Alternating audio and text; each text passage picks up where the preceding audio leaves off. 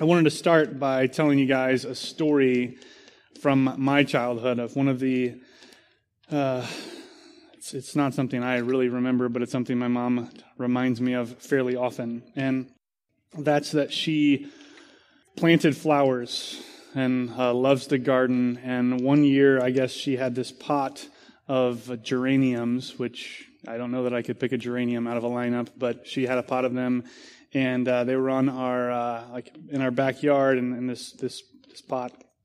And my dad had a woodpile under our deck that he used in our fireplace. And on top of this woodpile, he kept a bottle of lighter fluid that he used to uh, barbecue with. And I was uh, under five. I don't know exactly how old I was at the time. I think I might have been maybe right at five. But I climbed, climbed up on this woodpile and got this lighter fluid. And then I proceeded to spray it all over these geraniums. Thankfully, my parents did not keep matches by the lighter fluid because that's not what happens next. Instead, I took a, one of my Fisher Price golf clubs and pro- proceeded to beat the life out of this pot of geraniums. Uh, then my mom caught me in the act. Uh, not necessarily red handed, but Fisher Price Golf Club handed. And my response to my mom catching me, my mom telling me in trouble, was to look her in the face and then poop my pants.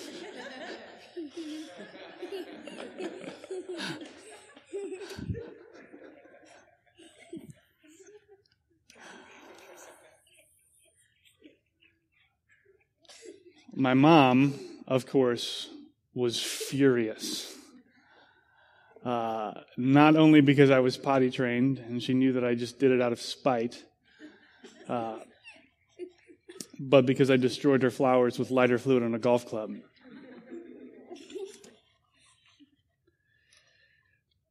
And my mom was on the phone at the time with uh, my Sunday school teacher, and my mom told her, I'm going to kill him. And this lady, who thought that I was this wonderful, innocent child that would never do something so horrible, got in her car and drove to our house because she was legitimately worried that my mom was going to do something. And so you're wondering, like, what does this have to do with grace? Well, I would like to tell you that, you know, 30 years later, I don't still do things like that. I don't poop my pants anymore. I also don't make a habit of destroying flowers with golf clubs. But I still do things that I know are going to irritate people. I still do things that I know are going to hurt people that I care about. Uh, and sometimes, even when I'm caught in the midst, midst of sin, instead of repenting immediately, I just keep sinning. I do something else that I know is going to hurt that person even more. But thankfully, what we're going to see in our passage today is that God's grace continues to work on us. It continues to transform us to be more and more and more like who Jesus desires us to be and less like who we were before. It continues to work on us so that when my little girls do crazy stuff like that, I don't kill them. I don't lash out at them in anger. And so, I guess the point for you kids this morning is to know that, number one, no matter how crazy or how horrible or how mean of a thing that you do to your parents, uh, God enables them to show you grace. And even when they don't do that, He enables you to show them grace. And He's going to continue to work in them uh, to make them a better mom and a better dad. And that story of what I did to my mom is really just a smaller picture of what we all do to God all of the time. Right? He has this wonderful creation that He's made that we get to spend time in, that we get to interact with.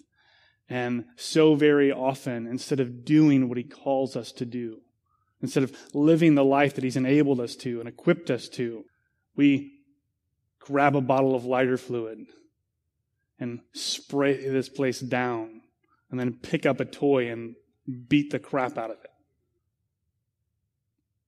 And yet He gives us grace. He replants the flowers, knowing that we're going to destroy them again. And this passage this morning is about the effect that grace has had in the world, the effect that it is having right now on us, and the, the, effect that it's going to continue to have throughout the rest of our lives. And thankfully, one of the things it tells us is that there is going to be an end. Right? Grace is going to fully restore us. God is going to fully restore us, and He's going to make, make it so that we can't disrupt His creation anymore. He's going to make it so that we can enjoy it fully. And so, let's pray, and then we'll read the passage together this morning.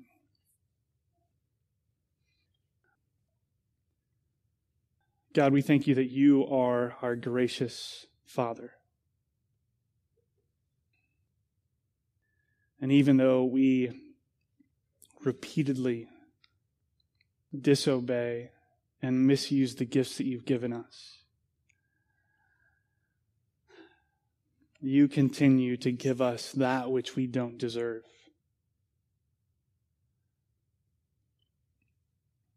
Jesus, we thank you that you are an obedient child who always does the will of your Father.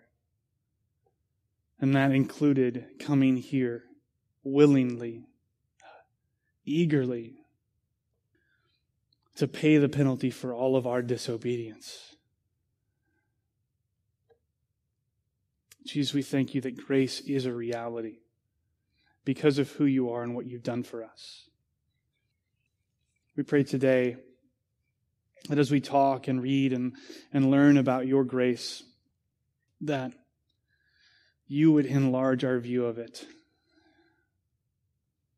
That we would leave here having more of an appreciation for how your grace has changed us and how it is changing us and how it's going to ultimately be brought to completion in us. It's in your name we pray. Amen. Go ahead and open up your Bibles to the book of Titus. We're going to read verses 11 through 14 of chapter 2. If you don't have a Bible, there's some under the chairs, and today's passage is on page 998 in those Bibles. Again, that was Titus chapter 2. We're going to read verses 11 through 14. For the grace of God has appeared, bringing salvation for all people, training us to renounce ungodliness and worldly passions, and to live self controlled, upright, and godly lives in the present age, waiting for our blessed hope, the appearing of the glory of our great God and Savior Jesus Christ, who gave himself for us to redeem us from all lawlessness and to purify for himself a people for his own possession who are zealous for good works. That's it. Four short verses today.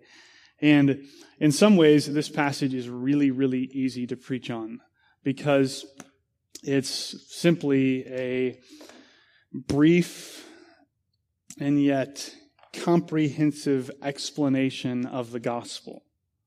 It presents a, a, big gospel, a necessary gospel, both for Christians and for non Christians. And because of that, I find myself going back to this passage again and again and again in conversations with people, in counseling, even in sermons. We just talked about this passage, uh, I think, back in the beginning of October when we went through uh, the fall series. And so I feel like in some ways I could just stand up here and wing this sermon, and uh, you guys might not know that I winged it. But on the other hand, it's a really hard passage to preach because it's such a concise and comprehensive explanation of the gospel. It, it's a big gospel and it's necessary for both Christians and non Christians. And so, in some ways, I've said a whole lot of stuff about this passage. And in other ways, I feel like there's still so many things that we could say about it. And so, I'm not sure what you're going to get today. But I'm excited because I love this passage. And there's four main things I want us to focus on. And that's what this passage tells us about the grace of God. It's, it's four things. It's four fairly simple things. And that's number one, that it's personal. Number two, that it's present and active. Number three, that it's effective. And number four, that it's not done yet. That's what Paul's going to tell us here as he walks through what the grace of God has, has done, what it is doing, and what it will do. It's, it's personal, it's present and active, it's effective, and it's not done yet. So let's start with the first one. It's personal. Here, I think this one is important for us to see because if we are not careful, we uh, run the risk of doing something when we talk about grace or when we talk about the gospel that we should not do. And that's make these things kind of impersonal, abstract concepts. Right? There's grace that we receive, and we talk about it a lot. And there's this gospel that's so necessary for our lives, and we talk about it a lot. We want to, you know, be gospel-centered parents, and gospel-centered spouses, and gospel-centered employees, and gospel-centered, gospel-centered people. And as we talk again and again and again about the grace of God and the good news of Jesus, sometimes we forget that grace is amazing and grace is important because it's His grace.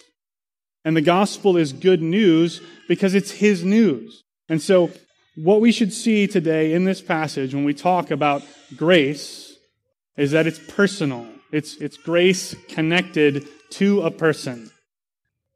In this passage, Paul repeats himself he kind of says the same thing twice. And so there's this slide we have, I think. It's the last one.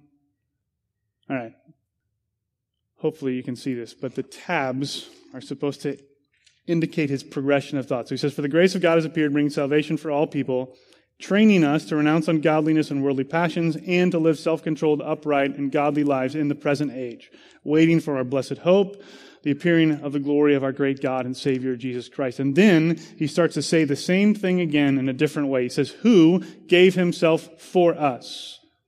He gave himself for us, and when he did that, that's when the grace of God appeared. And he says, to redeem us from all lawlessness, and that's training us to renounce ungodliness and worldly passions, and to purify himself a people for his own. That's to live self-controlled, upright, and godly lives in the present age. The point right here, when we're talking about how the grace of God is personal, is to recognize that the grace of God only came it was only made manifest in the world. He brought salvation for all people because Jesus gave himself for us. That's why grace matters. It matters because it's His grace. And He came willingly and this is huge for us to understand because there's people out there that want to say or put some sort of distinction between uh, Jesus coming into the world to save us and dying for our sins and, uh, you know, that just kind of happening accidentally. I spoke to someone a couple weeks ago that said that they didn't believe that Jesus came to die for our sins. They believed that the Father just kind of sent them into the world, sent him into the world against his will or that Jesus was this, you know, great servant but wasn't God's son. And the fact that Paul here makes it explicitly clear, clear, that when the grace of God appeared, bringing salvation for all people, it's because of Jesus Christ who gave himself for us. His grace matters because it's His grace. And it's not an abstract concept. Right? The gospel isn't some theoretical story that we can sit around and just talk about. We should sit around and talk about it. But these things matter because they're the story of who Jesus is and what he's done for us. Grace matters because it's his grace. It's, it's personal. He says that the grace of God appeared bringing salvation for all people. This doesn't mean that all people have salvation, right? We're not universalists. What it means is that salvation is available for all people. All people have the opportunity to be saved. All people have the opportunity to benefit from His grace. It's that He's opened the door when He came into the world for salvation for all people. His grace is personal. It's also present and active. Notice the way Paul talks in this passage about what the grace of God does. First, he says it appeared. That's past tense. It came into the world. Then he shifts gears, bringing salvation for all people. That's in the present. It's bringing salvation, training us to renounce ungodliness and worldly passions and enabling us to wait for our blessed hope. These things are still happening. It is bringing salvation. It is training us to renounce ungodliness. It is training us to live self-controlled, upright, and godly lives in the present age. This is important. When he says that it's bringing salvation, I think it's important for us because when we share the gospel, we too often slip into believing a lie. We slip into believing, well, Jesus came into the world, he did his thing, and then he gave us a mission and left. And now it's you and me who do all the work. Right? The grace of God appeared, that happened. And now we do it. But Paul here is making it clear to us that the grace of God appeared and it is still in the present in progress of bringing salvation into the world. And that should be very, very, very encouraging to us when we share the gospel. That should give us a sense of urgency about sharing the gospel. Because if it's not just me doing it, if it's not just you doing it, it means that God, His grace, is already at work out there. He is right now, even as we're sitting in here gathering together, He is working in the world. His grace of God is still right now, in this moment, this day, this year, this month, it is bringing salvation. And so when you and I share the gospel with someone, we're not starting something new. We're not doing a work that hasn't been done yet. Instead, we're engaging with God where His grace is already working in the world. And that's good news for us. Because if I share the gospel on my own power, with my own ability, I fail. If I think that it's all on me, and my conversational ability or my skills at, you know, making friends and influencing people, then the gospel is not going to go forth in Hannibal. But the reality is that the grace of God is still working. It's still bringing salvation for all people. That door has been swung wide open. And our responsibility is simply to join him in what he's already doing out there. When Paul tells us that the grace of God is still active, is still present in training us, should also be encouraging to us. He says it trains us to do two things here. It trains us to renounce ungodliness and worldly passions. Simply put, it trains us to say no to sin.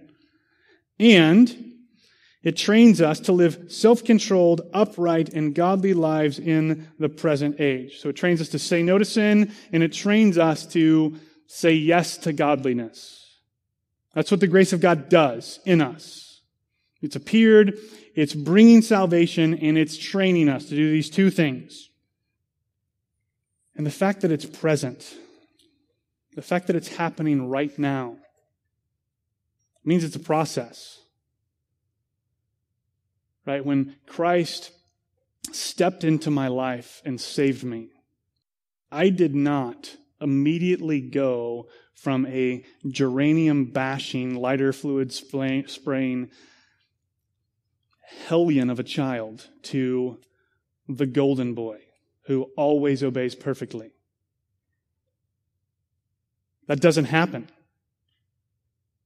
And I'm sure that you can look at this past week or even this, this morning in your own life and see how you don't always obey perfectly. That's because the way the grace of God trains us is progressive. We grow and grow and grow and grow and grow and keep growing. It's something that we're always going to be in in this life. As long as we are in the present, His grace is training us. And that's good news. Don't raise your hands. But how many of you, if you were told, say, a year ago, or five years ago, or 10 years ago, that you would be still struggling with that thing you're struggling with, would believe it? Whether it's anger or lust or self doubt or depression or anxiety, but that thing that you feel like you just can't beat. That's where you are right now. And if you could go back in time and tell yourself, hey, I'm still dealing with that in 2016, you would ruin your day.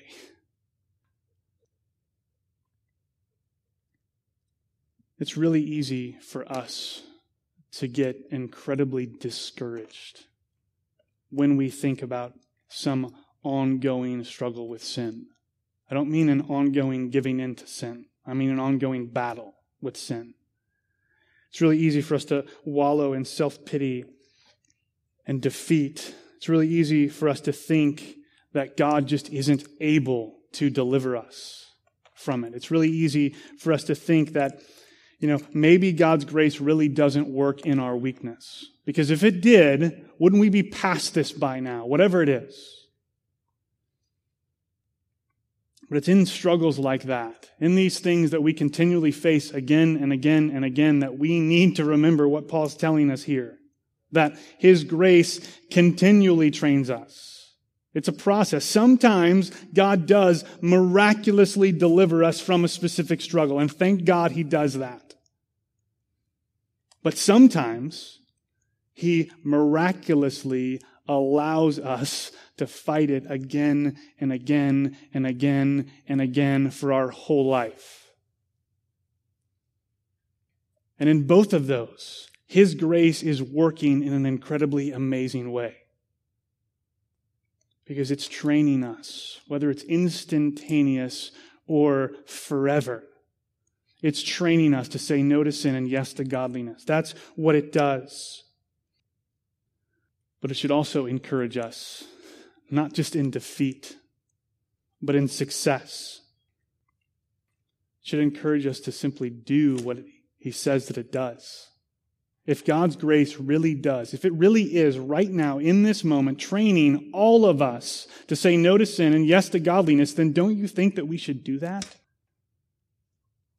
If He is enabling us if His grace is working on us, like Paul says that it does, and doesn't that mean that the next time that we're faced with a choice, am I going to say no to sin or not? Shouldn't we say no? Because that's what it's doing. I think it should also be encouraging the fact that His grace is training us progressively, continually, all the time. That means that right now, as we've been sitting here for the past however long we've been sitting here. His grace is training us. That means I, that means you have received more training now than we had five minutes ago or 10 minutes ago. By the time we walk out those doors, His grace will have trained us more than He has now. Later today, His grace will still be training us to say no to sin and yes to godliness. When we gather together next week, we will have all received more training to say no to sin and yes to godliness. By the time next year rolls around, we will all have received more training to say no to sin and yes to godliness because that's what His grace does. And it does it to us. We sit here and get trained. Obviously, as it trains us to say no to sin and yes to godliness, we participate in it. We do things like pray, read the Bible, have fellowship with one another that's real and that is encouraging and that convicts us and challenges us. We participate in his training, but it largely is done to us. It is present and active. And this is important because of number three. It's personal, it's present and active. And thankfully, it's effective.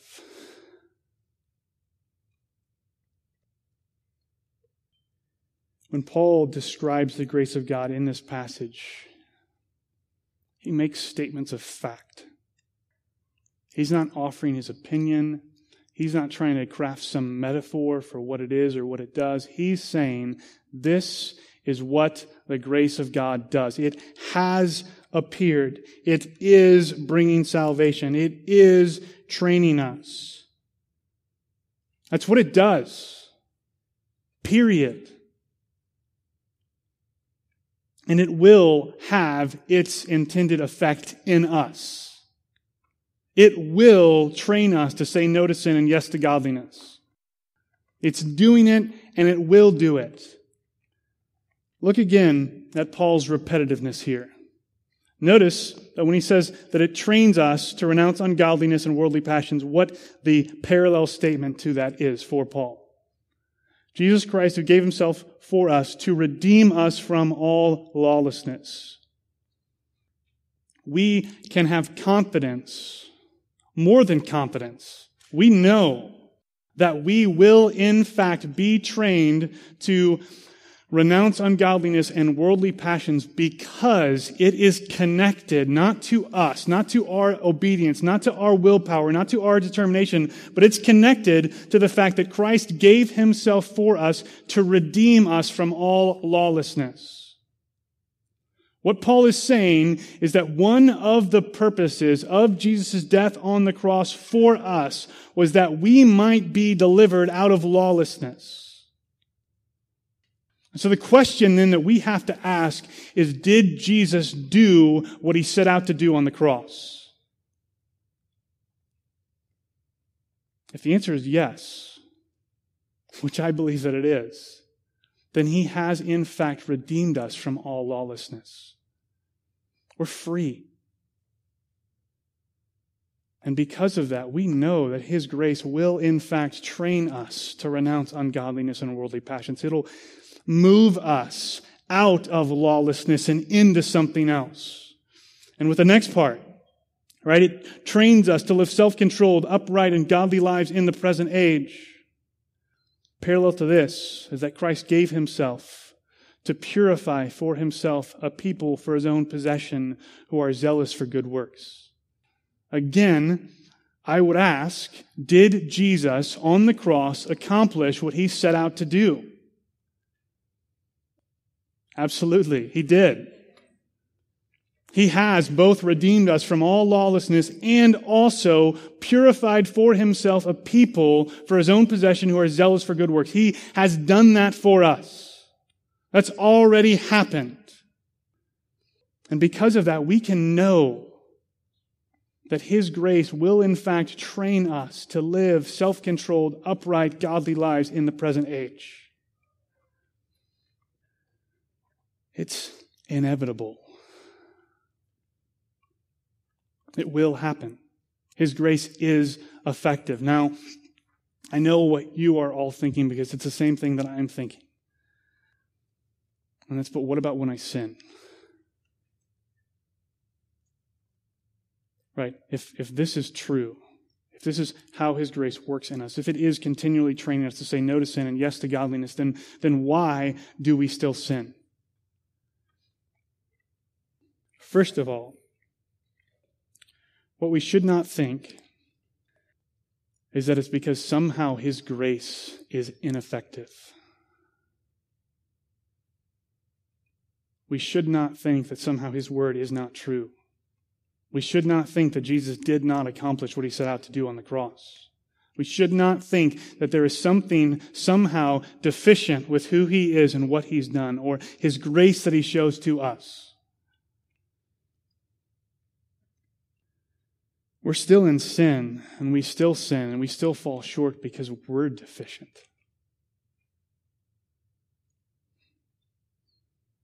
We sin because we believe a lie, because we live a lie, because we don't live like this is true. We live like we haven't been redeemed from all lawlessness. Instead of recognizing that we're free, we pick up those chains again and put them back on and say, I don't have any other choice. I must do this thing. We don't live like he's purified for himself a people for his own possession who are zealous for good works. Instead, we live like those who just, just can't do it. I just, I just don't have the ability. Never mind the fact that his word says that we do in fact have the ability. Never mind the fact that he's given us the gift of his Holy Spirit so that we are empowered to walk in obedience. It's just too hard. When we fail to say no to sin, it's because really what we're doing is we're saying no to God's grace. We're saying, do not train me to say no. Do not train me to say yes to walking in godliness. We're saying no to Him instead of saying no to sin. It's not because His grace is deficient, it's because we are. We're saying, don't do your work in me. God's grace is always effective. But sometimes we just don't want it to be.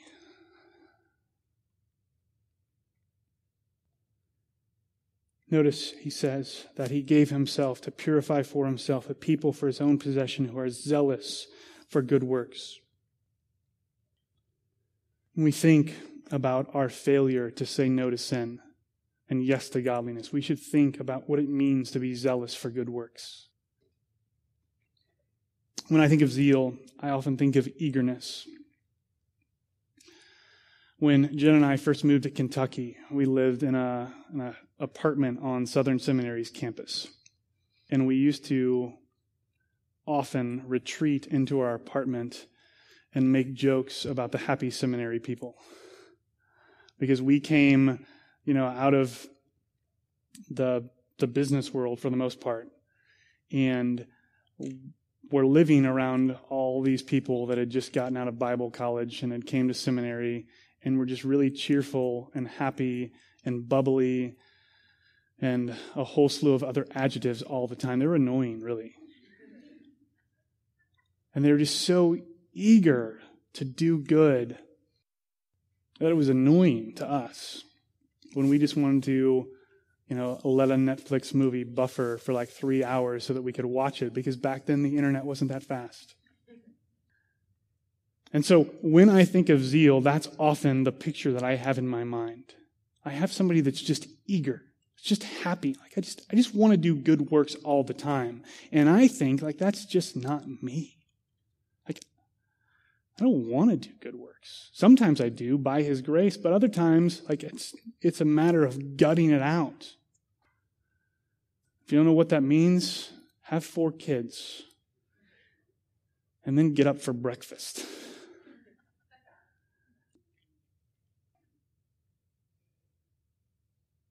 The word Paul uses here when he talks about Jesus purifying for himself people for his own possession who are zealous for good works. It's also used to describe this political sect that was active in this time period. Listen to how these people are described.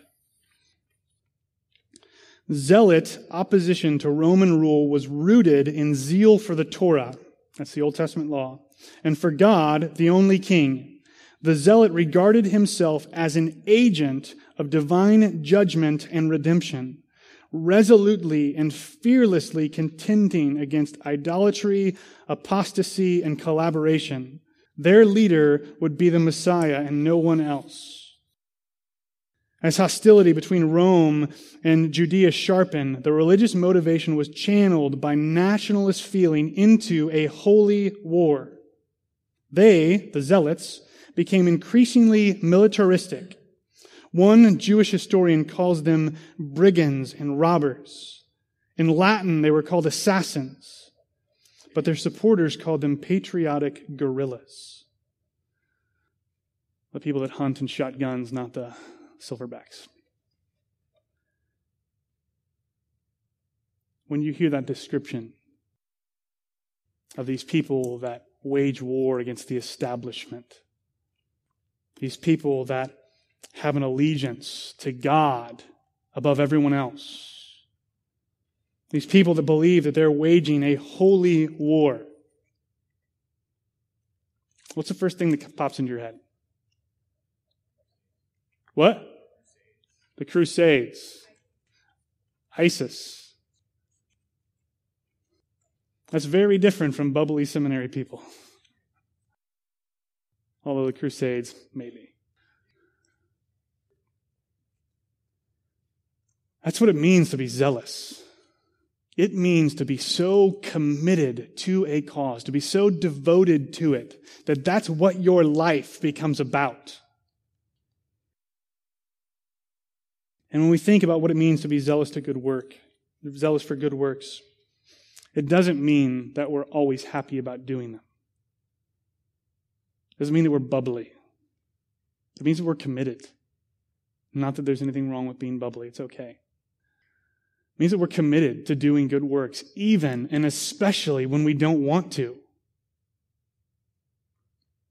And Paul tells us that that's one of the things that Christ's work on the cross accomplished for us. And so, when we're doubting that this is true, when we're struggling with sin, when we say no to His grace and instead say yes to sin, those are moments when we should remind ourselves of who He is and what He's done for us. Remind ourselves of the fact that He has purified us so that we are zealous for good works. And then be committed to doing them even if we don't want to. It's not about our commitment or our determination. But both of those things have been redeemed by Him so that we can be determined and we can be committed to doing good works, even when we don't want to.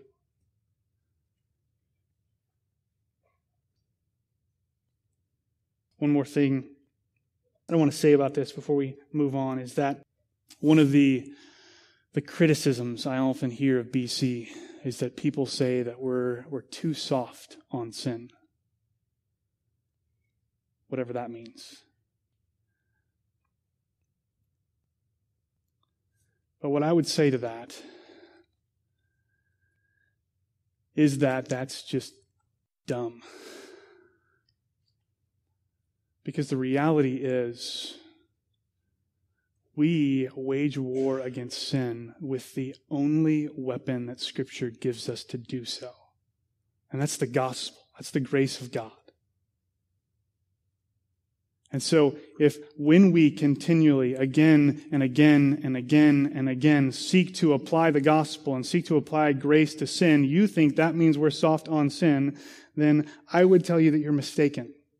It doesn't. It means we are being as hard on sin as we can possibly be because that's the only weapon that we have that scripture tells us will be without a doubt effective against it.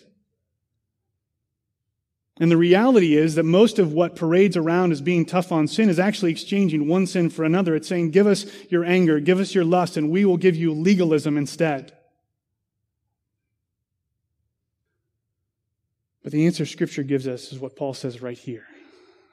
And that's that the grace of God trains us to renounce ungodliness and worldly passions and to live self controlled, upright, and godly lives in the present age. That is what will be effective against our sin.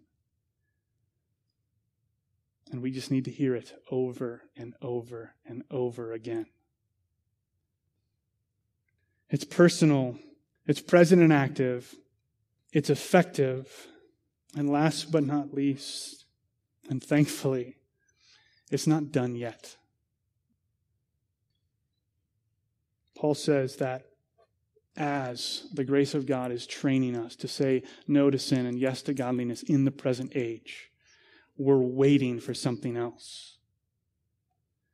He says, We're waiting for our blessed hope, the appearing of the glory of our great God and Savior, Jesus Christ. We're waiting. We're, we're still waiting for something else that hasn't been done yet. The grace of God has appeared. It's bringing salvation. It's training us. And yet we're waiting for something that it's going to do. He says, We're waiting for our blessed hope.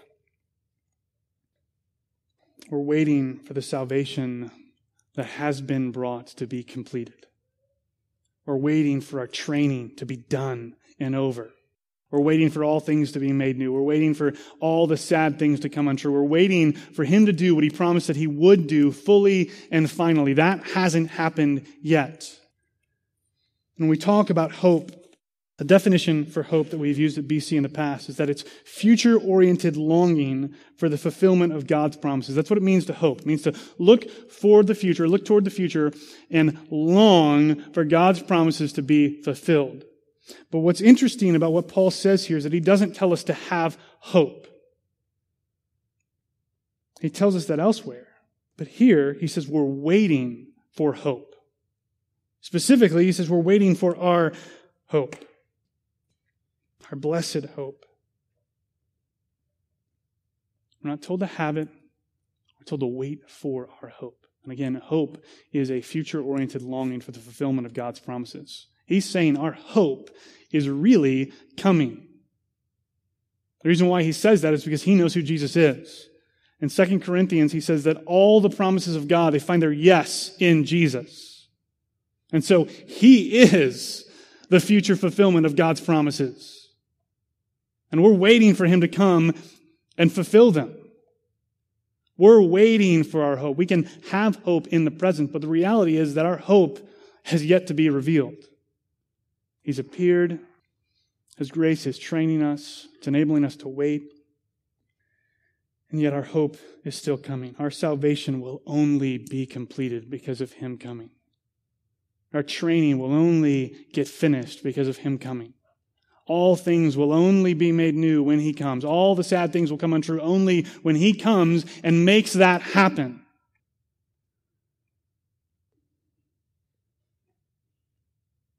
Our hope, just like the grace of God is personal, our hope is personal. We're waiting for a person to come. And as we look toward the future and we long for that coming, we need to be reminded that we're not just longing for that because that's when our broken selves and this broken world will finally be made whole. We're waiting to be with the one that's going to do that.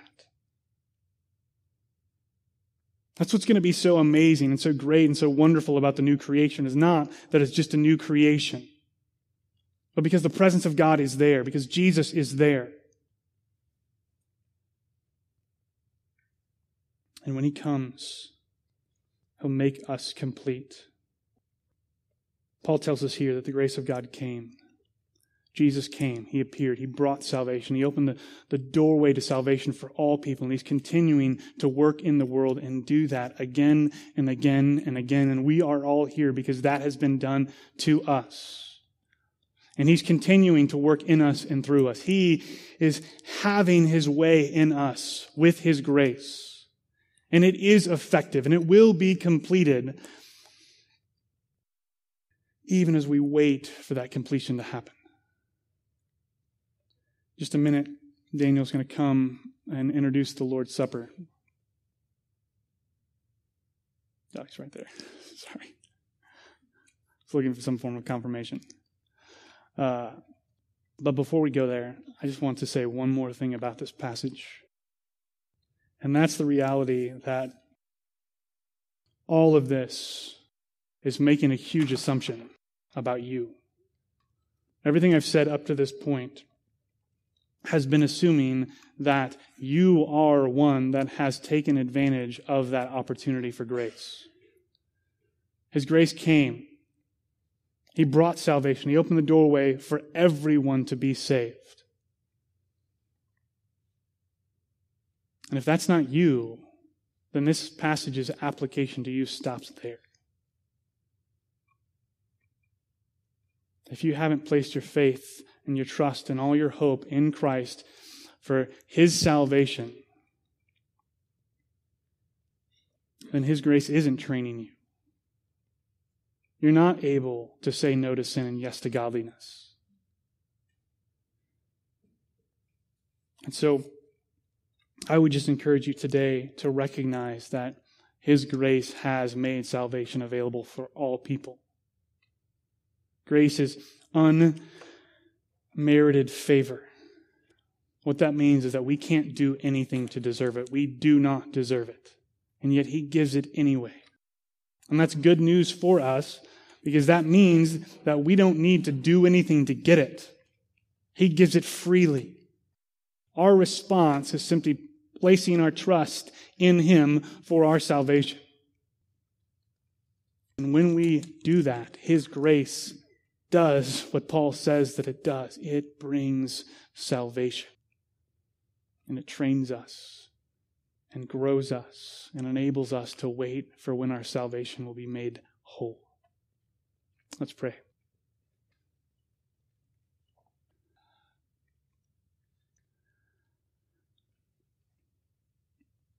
Father, I thank you that your grace is bigger than we are. That's not just greater than our sin, but it's greater than our obedience too.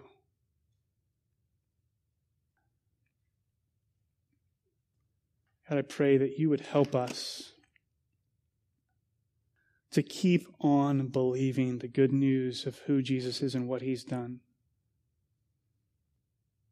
That we would see in both our failures and our successes, and in your holiness, a forever increasing grace that makes up the difference. Jesus, we thank you that you are obedient to your Father and that you gave yourself for us. We have been redeemed that we have been and are being purified, and that our hope in you is not in vain. Pray now that as we celebrate the Lord's Supper together, that you would just remind us again of the grace you've shown us. Amen.